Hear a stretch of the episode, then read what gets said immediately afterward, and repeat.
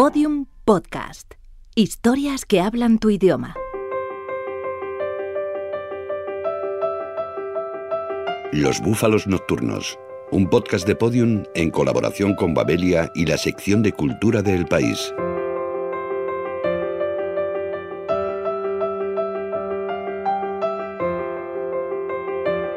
Soy Ana Martos, he publicado recientemente una biografía canalla de Emilia Pardo Bazán para la editorial Anaya bajo el sello Oberón.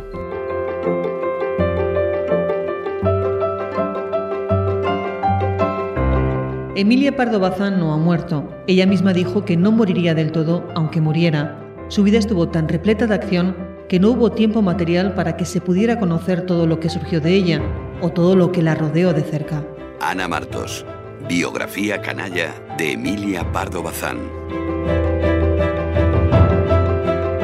Comenzamos la segunda temporada de Los Búfalos Nocturnos recordando a una de las autoras más importantes de la literatura española. Su inmenso legado, vital y literario, nos guiará en este nuevo recorrido por la actualidad cultural.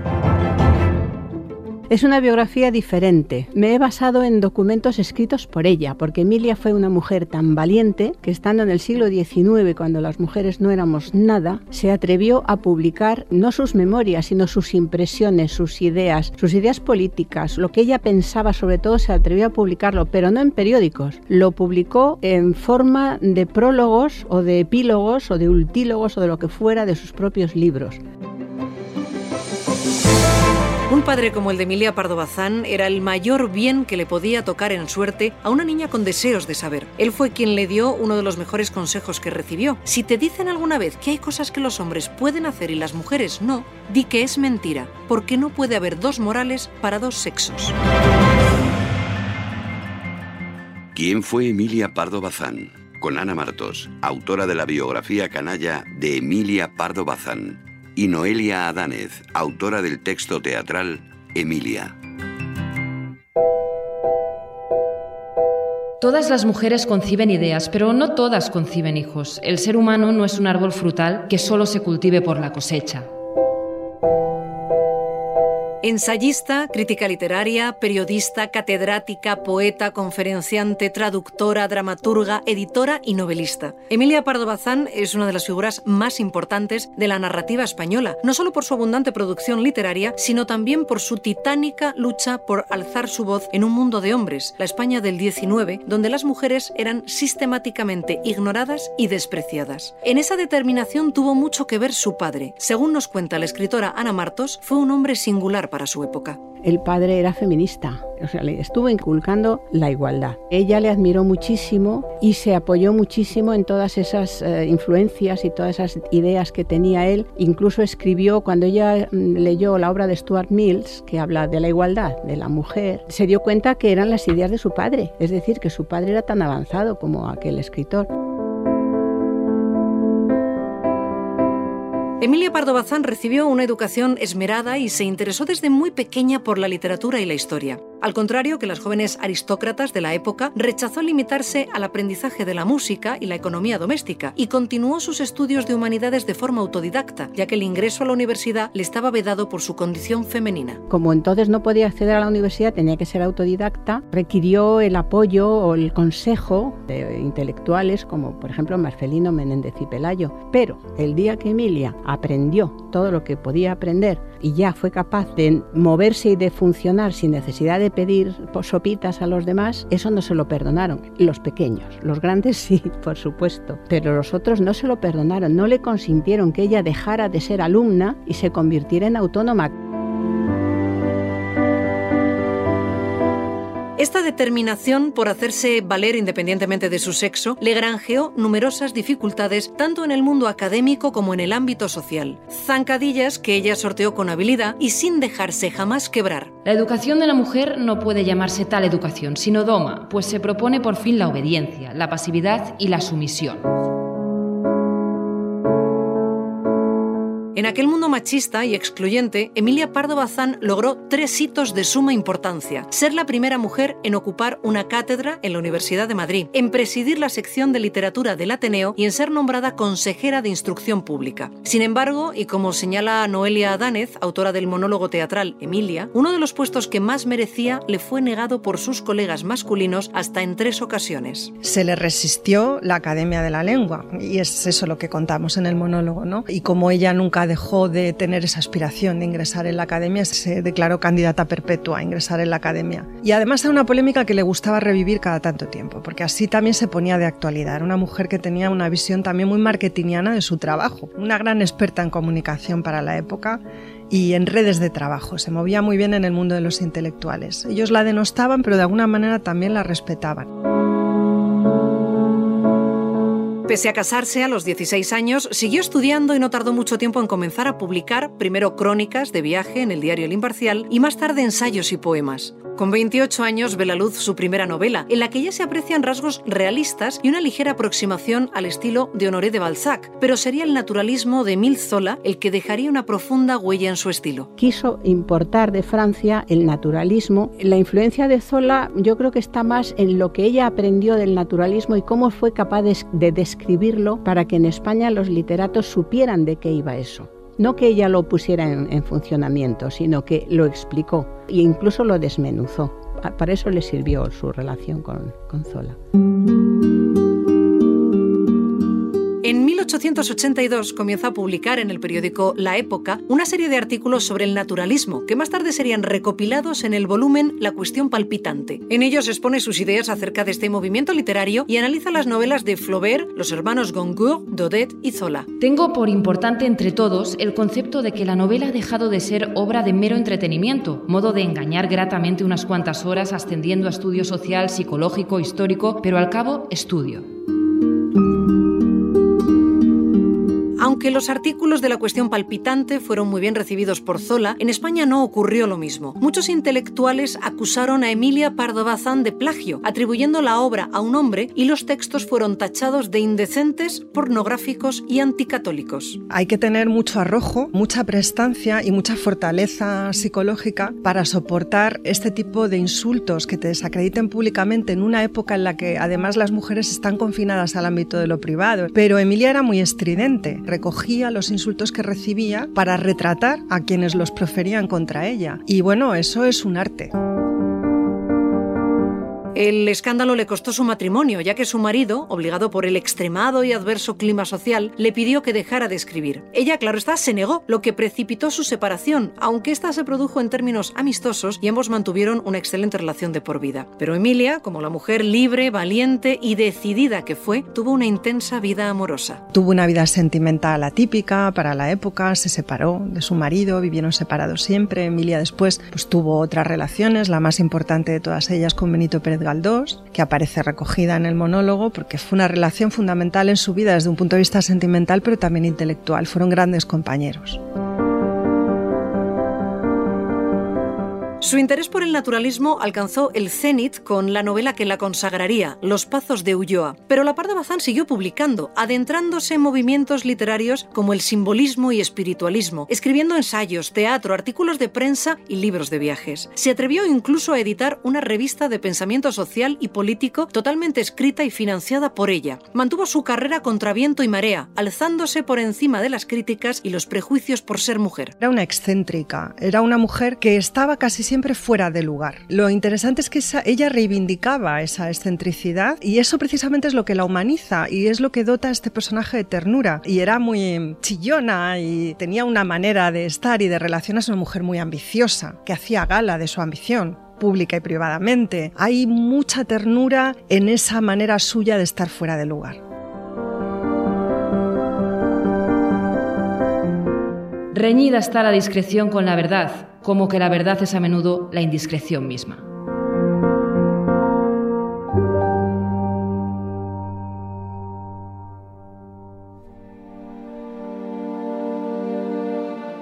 Verano, cuando Emilia contaba 8 o 9 años, la familia alquiló una casa en Sangenjo. Allí descubrió nada menos que una biblioteca, una biblioteca pequeña, pero repleta de libros. Lo que más le gustó fue que todos estaban a su disposición, sin cristales ni rejas, sin que hubiera que solicitar la llave o la autorización para leer.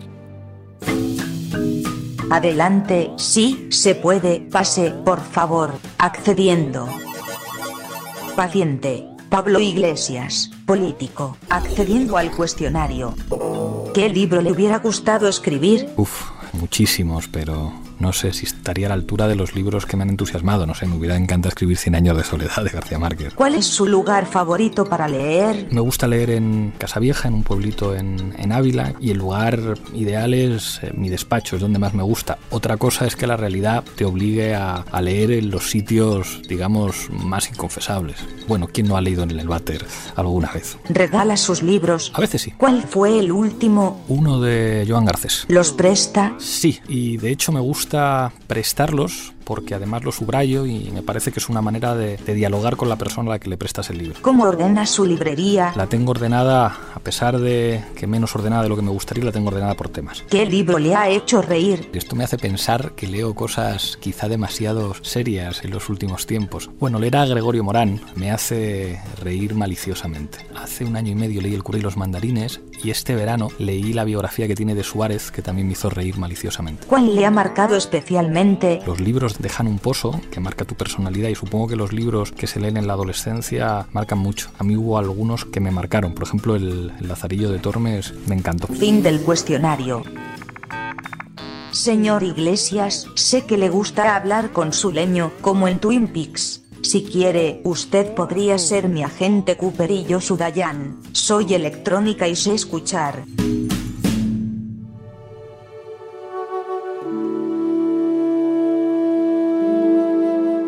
Con inseguridad o sin ella, con tachaduras o sin ellas, Emilia Pardo Bazán siguió escribiendo o emborronando, pero siguió adelante. La constancia hizo su trabajo. Unos cuantos años más tarde había aprendido muchas cosas. Había estudiado, había viajado, había publicado aquí y allá y se había quitado de encima la inseguridad. ¿Qué supone la muerte del escritor Ricardo Piglia para la literatura en español? Con los periodistas Leila Guerriero y Winston Manrique.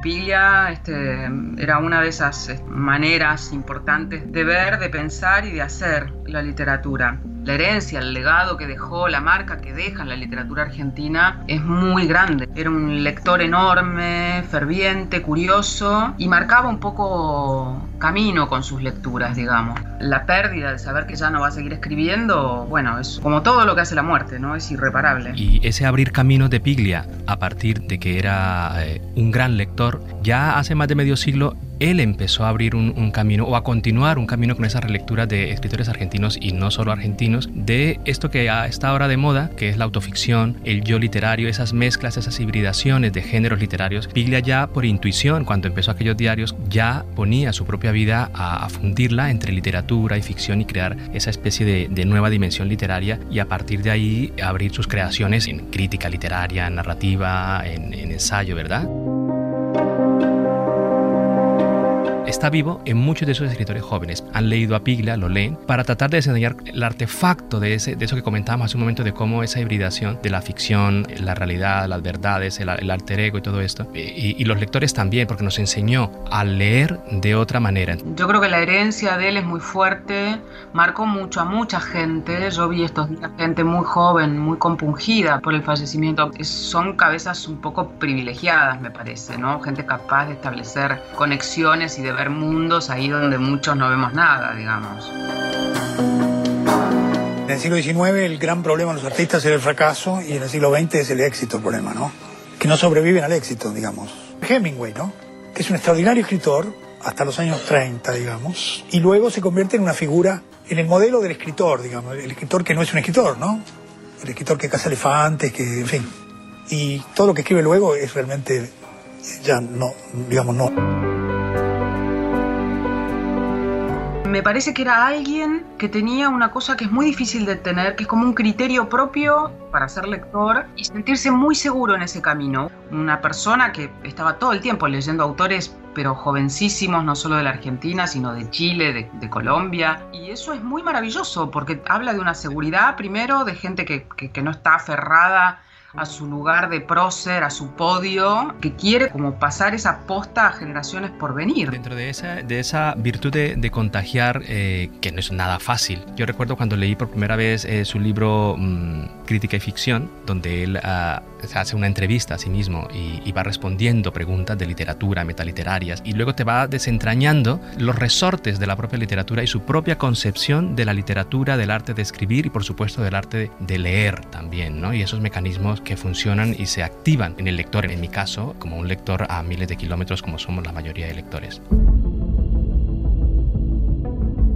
Nunca fue un autor de masas. Había una idea un poco extraña, pensando que, no sé, que Pili era un autor difícil, quizás, ¿no? Que era un autor como, como para la academia. Y creo que es un autor como muy mm, hospitalario, pero no era un autor eh, críptico y tenía la capacidad, cuando hablaba en público, había encontrado una forma de la pedagogía que era hacerle creer a aquel a quien le enseñaba que este, ya sabía todo lo que se le quería enseñar. Sí, sí, es verdad.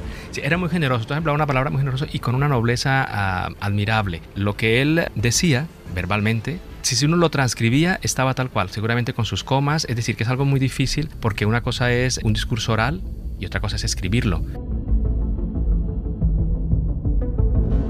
La interrupción es un elemento importantísimo en la experiencia de la lectura para cualquiera, yo diría, ¿no?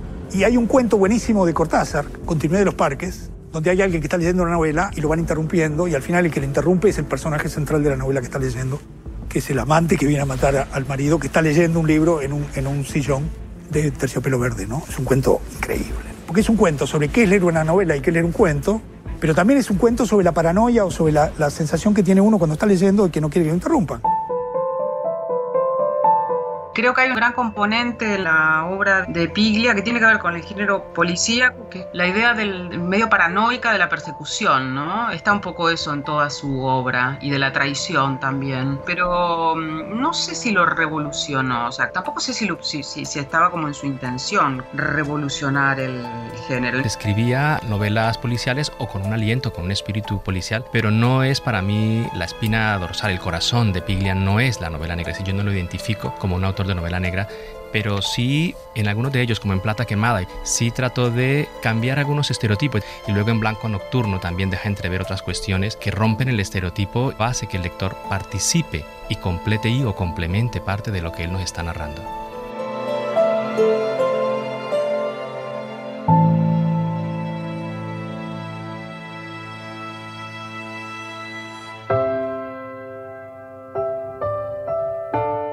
Las niñas bien del siglo XIX aprendían a tocar el piano, pero Emilia mostró desde el principio ideas algo particulares y sobre todo originales. En su novela Morriña describe el piano como un instrumento de tortura, como el potro musical que descoyunta las manos de las jóvenes.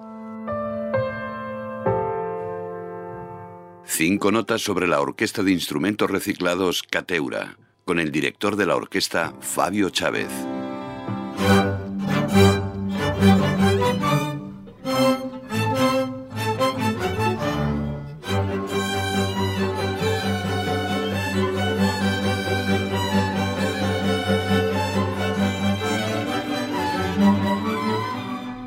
Esta orquesta surge hace 10 años en la comunidad que da en el entorno del vertedero de Asunción. Tiene una particularidad que usa los materiales que caen en el mismo vertedero para construir los instrumentos que posteriormente usan los niños y los jóvenes. Entonces realmente es, es una orquesta escuela que antes de enseñar música lo que trata de enseñar son valores, a tener un propósito en la vida.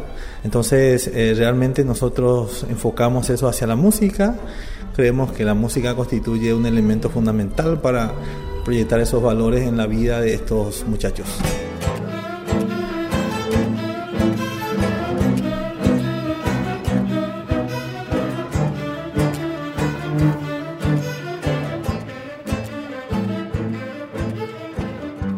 Música eh, ofrece la posibilidad de instalar lo que significa el concepto de un proceso. La música no ocurre de la noche a la mañana, es un proceso largo por el cual uno tiene que empeñarse esforzarse, adquirir disciplina, adquirir realmente muchos valores que no solamente sirven para la música, sino para la vida entera. Y los niños, los jóvenes pueden ver reflejado el fruto de su esfuerzo al momento de tocar un instrumento. Entonces, creo que es una lección de vida este proceso por el cual uno puede aprender música. Por eso la música para nosotros es muy importante.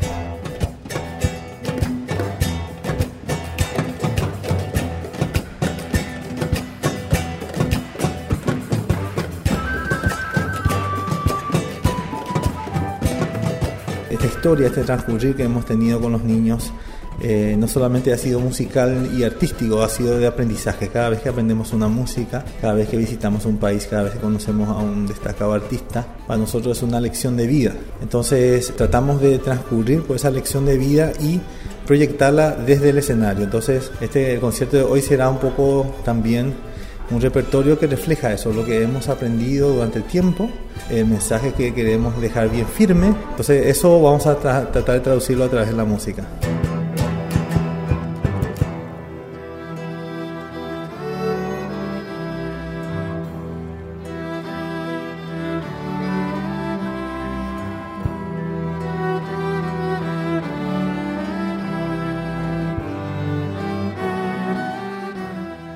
Los instrumentos de cuerda y de percusión lo construimos nosotros mismos en la comunidad, eh, donde don Nicolás construye los instrumentos de cuerda y de percusión, ayudados por un muchacho, Wilson, que también forma parte de la orquesta, y los instrumentos de viento los construye eh, Tito Romero, un, un señor que no es de la comunidad, pero que se ha prestado a ayudarnos y se ha inspirado en lo que hemos hecho nosotros para ir construyendo instrumentos de viento a partir de, mater de residuos sólidos también.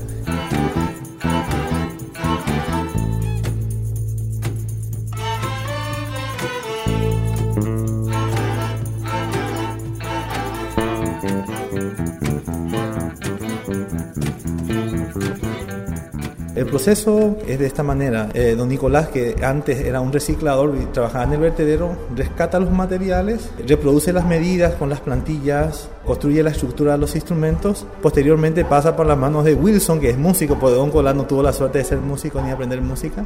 Él pone las cuerdas, eh, testa los instrumentos para que sean cómodos de tocar. Y después pasa a las manos de los profesores que ponen en las manos de los niños para que aprendan y nos, toca a nosotros un poco adaptar la música de Beethoven, Mozart, Vivaldi y otros para que suenen en estos instrumentos.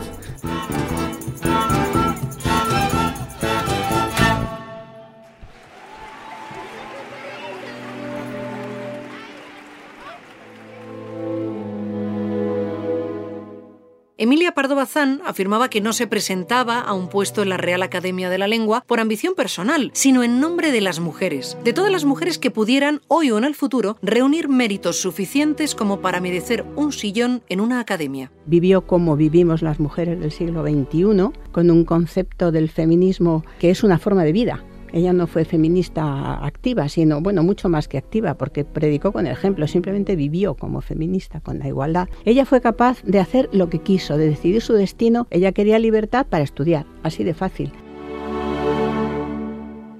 Exposición Pessoa Lisboa, con los comisarios Alberto Ruiz de Samaniego y José Manuel Mourinho, y el profesor David Sánchez Usanos.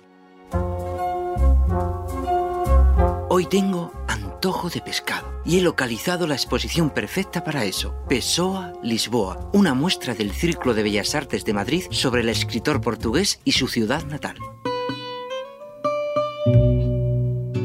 Ya estamos aquí. Veo muchas fotos de Baixa, el barrio más céntrico de Lisboa. Supongo que Fernando Pessoa tuvo una fuerte vinculación con este lugar, pero quiero que me lo confirme Alberto Ruiz de Samaniego, uno de los dos comisarios de la exposición. Él era um, traductor para oficinas que realizaban exportación e importación con eh, países anglófonos. Y entonces trabajaba como en cinco o seis oficinas distintas, todas estaban en esa zona, en la zona de la Baixa, que es la zona antigua de la ciudad, la zona más turística ahora también, la plaza del comercio, la plaza del Rocío, ese tipo de lugares.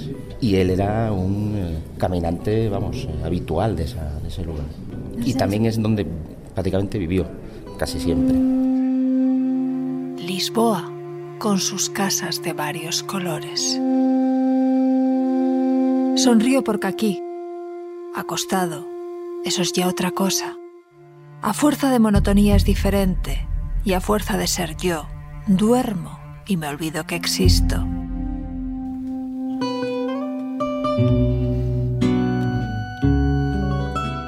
Equivocaba con el barrio de Baixa. Sin embargo, no puedo más que dejarme llevar por una cierta melancolía. Lisboa y el propio Pessoa me transportan a un curioso estado de ánimo. Es como si el escritor y la ciudad se fundieran en un todo evocador. Lisboa es para él un símbolo de muchas cosas. Por ejemplo, es la ciudad del Quinto Imperio, es la ciudad de los navegantes, es la ciudad puerto en la que comienzan todas las aventuras marítimas de- del país y es el lugar de llegada también de los extranjeros. ¿no? En ese sentido, yo creo que es una ciudad perfecta para alguien como Pessoa, que es un individuo que siempre está como en un umbral entre la realidad y la metafísica, entre la realidad y la sobrenaturaleza. Encuentra como un espacio de, bueno, pues de meditación muy accesible a su forma de meditar.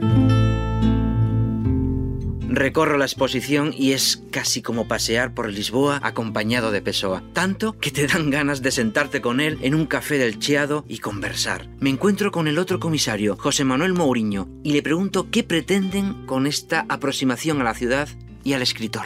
Intentar sondear ese punto de contacto entre Fernando Pessoa y sus referencias eh, a la ciudad dentro de su obra con una deriva propuesta actualmente sobre esos mismos lugares y simplemente experimentar o, o aproximarnos a lo que resulta de todo eso. ¿no? Yo supongo que también cada persona o cada autor que proponga algo similar, el resultado pues sería una pieza completamente distinta. Pero esto es lo que ha dado de sí nuestra deriva lisboeta a través de Fernando Pessoa y lo que queremos proponer a la gente. ¿sabes? Mi imagen, tal como yo la veía en los espejos, anda siempre en los brazos de mi alma. Aprovecho para descansar viendo el documental que se proyecta dirigido por los dos comisarios. Es un precioso recorrido por los barrios lisboetas y la vida de Fernando Pessoa. Lo bueno del asunto es que se puede ver de dos maneras distintas. Tiene dos posibilidades. Pueden ver el documental completo, que está en una sala eh, separada, o bien pueden ellos mismos hacer su propia travesía a través de la ciudad. Van a escoger unas 30 secuencias distintas que tenemos, van a escoger un punto en el plano que les remita a una secuencia. Entonces pueden hacer un recorrido imaginario por la ciudad a través de las diferentes pantallas y de los textos poéticos que se incluyen ahí.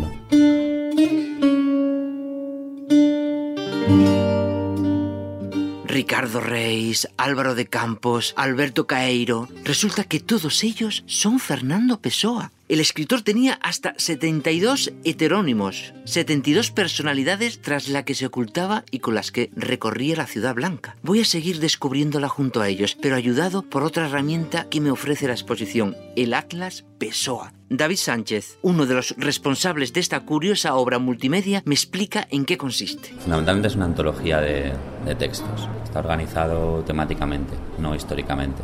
Funciona muy bien para quien quiera iniciarse en la obra de Pessoa porque obtiene algo parecido a un mapa representativo de su obra y creo que también funciona bien para quien conozca a fondo la obra de Pessoa porque propone una organización distinta, ya digo, en función de temas. Funciona de, de manera autónoma pero tiene mucho interés en conexión con la película y, y también con, con, esta muestra que, que me parece muy, Los paquebotes que entran de mañana en la barra traen consigo a mis ojos el triste y alegre misterio de aquel que llega y parte. Sigo mi recorrido lisboeta con don Fernando. Es curioso, nunca habría sospechado que Pessoa, tan pegado a su tierra y tan lisboeta, llegara a intrigarme de esta manera. Pessoa es un autor extraño en un sentido, ¿no? A veces parece muy local, ¿no? Y se ancla en una determinada calle, en el mar o en el determinado carácter portugués, pero a la vez creo que funciona muy bien para alguien que no haya estado nunca en Lisboa ni haya vivido en ese tiempo. Entonces, ya digo, lo que dice a propósito de la noche, de la ciudad o de la oficina, eh, para mí tiene una vigencia un punto inquietante en 2016, ¿no? Que a partir de una situación muy local, habla y se deja entender para alguien de Madrid, de Albacete o de Nueva York, casi 100 años después. La gente se está yendo, pero yo me quedo un rato más, disfrutando de unos pastéis de Belén y paseando por el barrio de Alfama. Les recomiendo que se pasen por esta exposición. Si no conocen Lisboa, les sorprenderá. Si ya la conocen, la verán con otros ojos, los ojos de Fernando Pessoa. Saludé al sol, alzando mi derecha, mas no lo saludé diciendo adiós, sino mostrándole cuánto me gustaba todavía verlo. Nada más.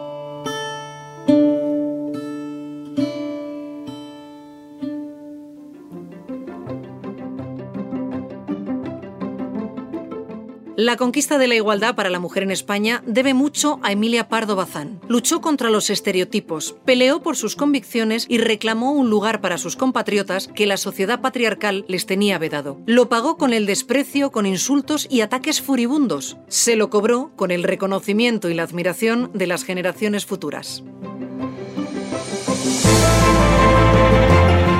Emilia fue tan inteligente y tan avanzada para su época que se atrevió no solamente a transgredir, sino que a la hora de elegir en una encrucijada donde tenía que tomar el principio de la autoridad o el principio del placer, ella eligió la culpa directamente. Me voy a sentir culpable, de acuerdo, voy a por ello. Para ella, la transgresión suponía como beber un veneno. Antes de tomar el veneno, ella buscaba el antídoto, se tomaba el contraveneno y cuando ya se lo había tomado, entonces se sentía capaz de paz, tomar el veneno a sorbitos.